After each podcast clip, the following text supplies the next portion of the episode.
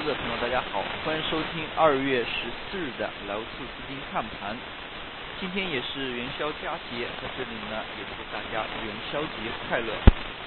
我们首先来看一下今天市场的一个总体走势情况。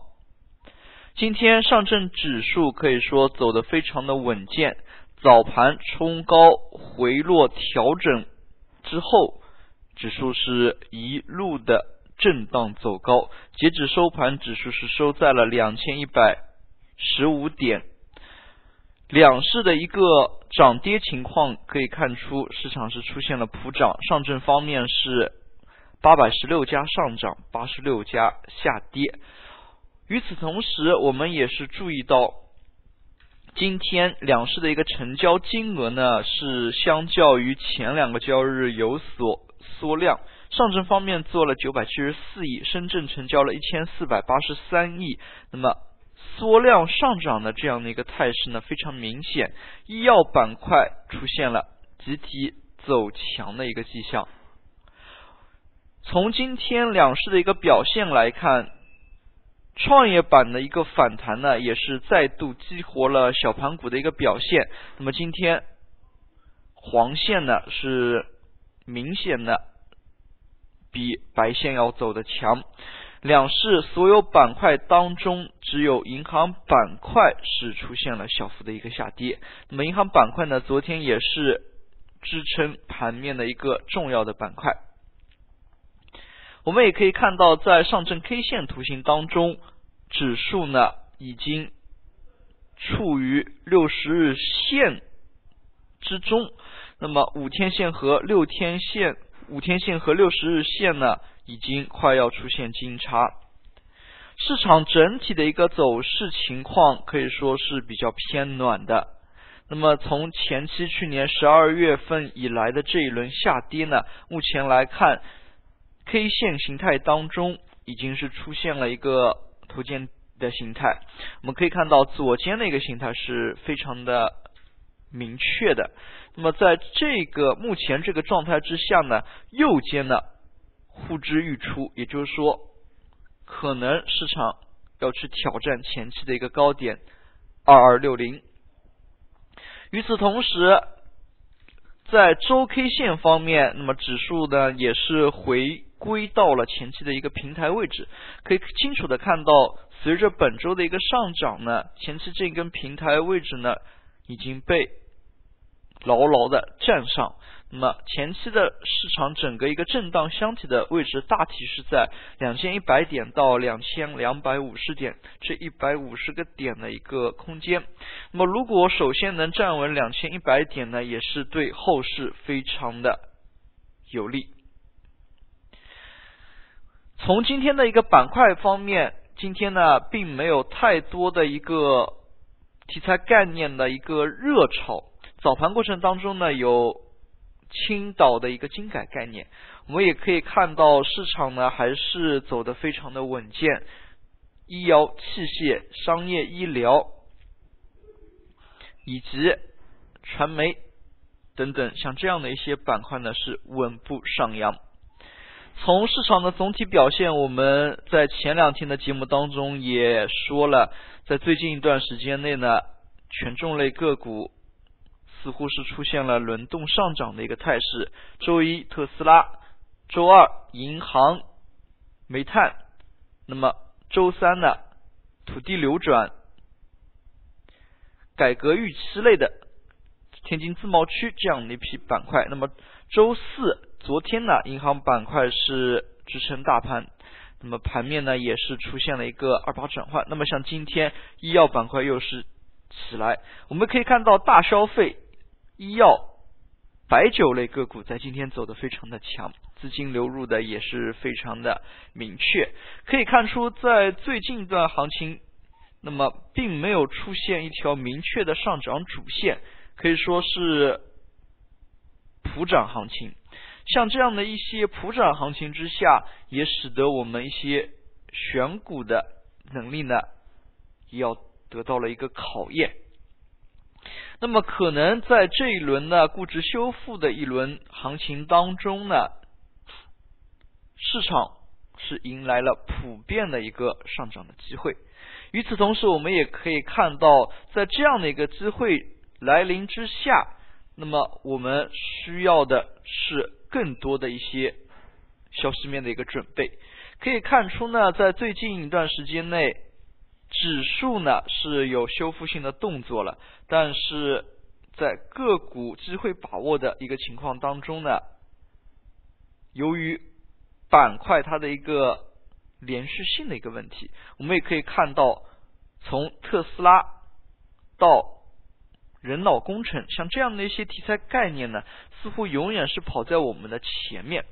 所以呢，在今天我们也给大家介绍一下如何通过官方的渠道去把握这样的一些信息概念的一些情况。可以看出呢，在涨幅榜当中，又有近六十家个股涨停，大多数涨停的个股都是中小板、创业板。那么从它的性质来看呢，次新股上涨的幅度较多。我们也可以看到，今天涨幅榜排名第一的，像鲁银投资，也就是承接了青岛精改这样的一个题材。那么如何去把握这样的一个题材呢？一方面，我们可以通过。同花顺平时盘中呢，对于一些资讯类的一些把握，可以说每一次像这样的一些题材概念热点的一个逐渐形成呢，我们都有同花顺解盘，那么同花顺资讯第一时间来给大家予以提示，那么我们也可以看去在第一时间当中呢去看。相关的一些个股板块。与此同时呢，在信息披露当中，也就是 F 十当中呢，也可以找到它的一些异动原因。那么，我们都对于它的一个异动解盘呢，是有明确的一个把握。在前两天的节目当中，我们也是给大家介绍了，如果没有消息面的一些配合，我们去怎么去把握这样一些异动个股。那么，最原始的。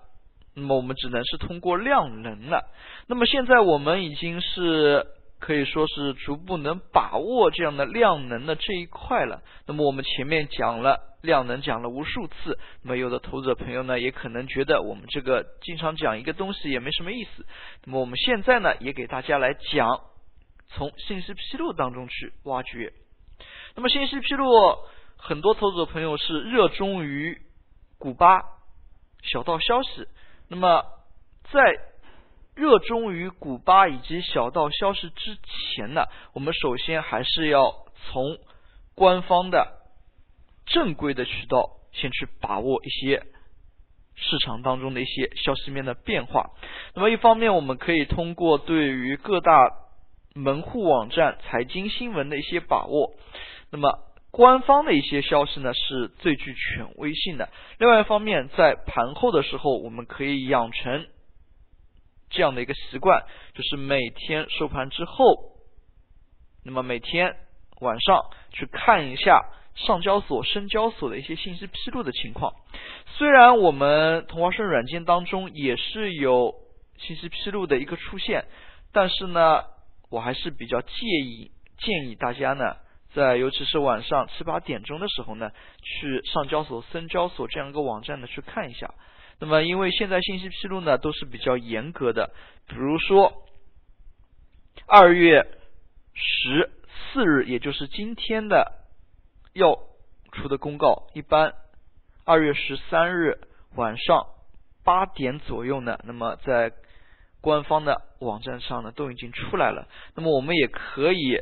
首先呢，有一个准备，一方面是上海交易所，我们可以通过他们的一些信息披露，可以看各个上市公司有无最新的公告，那么以及成交龙虎榜、大宗交易等等，像这样的一些消息呢，我们可以每天呢稍微花个十分钟左右去粗略的。浏览一遍，当然这也是对普通的投资者，像一般专业的投资者看公告呢，每天花的时间还是较多的。那么可以说是只多不少。那么有了上证，那么还有深交所，深交所呢和上交所的信息披露还是一样的。那么像公司有无公告、大宗交易、龙虎榜等等。那么像深交所、上交所，还有一个官方的网站是巨潮网。那么他们都是官方的信息披露专用的一些网站。那么我们也可以通过像这样的一些网站呢，去挖掘公开的一些消息。站在公开的消息之后呢，我们可以再延伸开去。那么今天呢，也由于篇幅的原因，那么我们先给大家介绍这几个网站。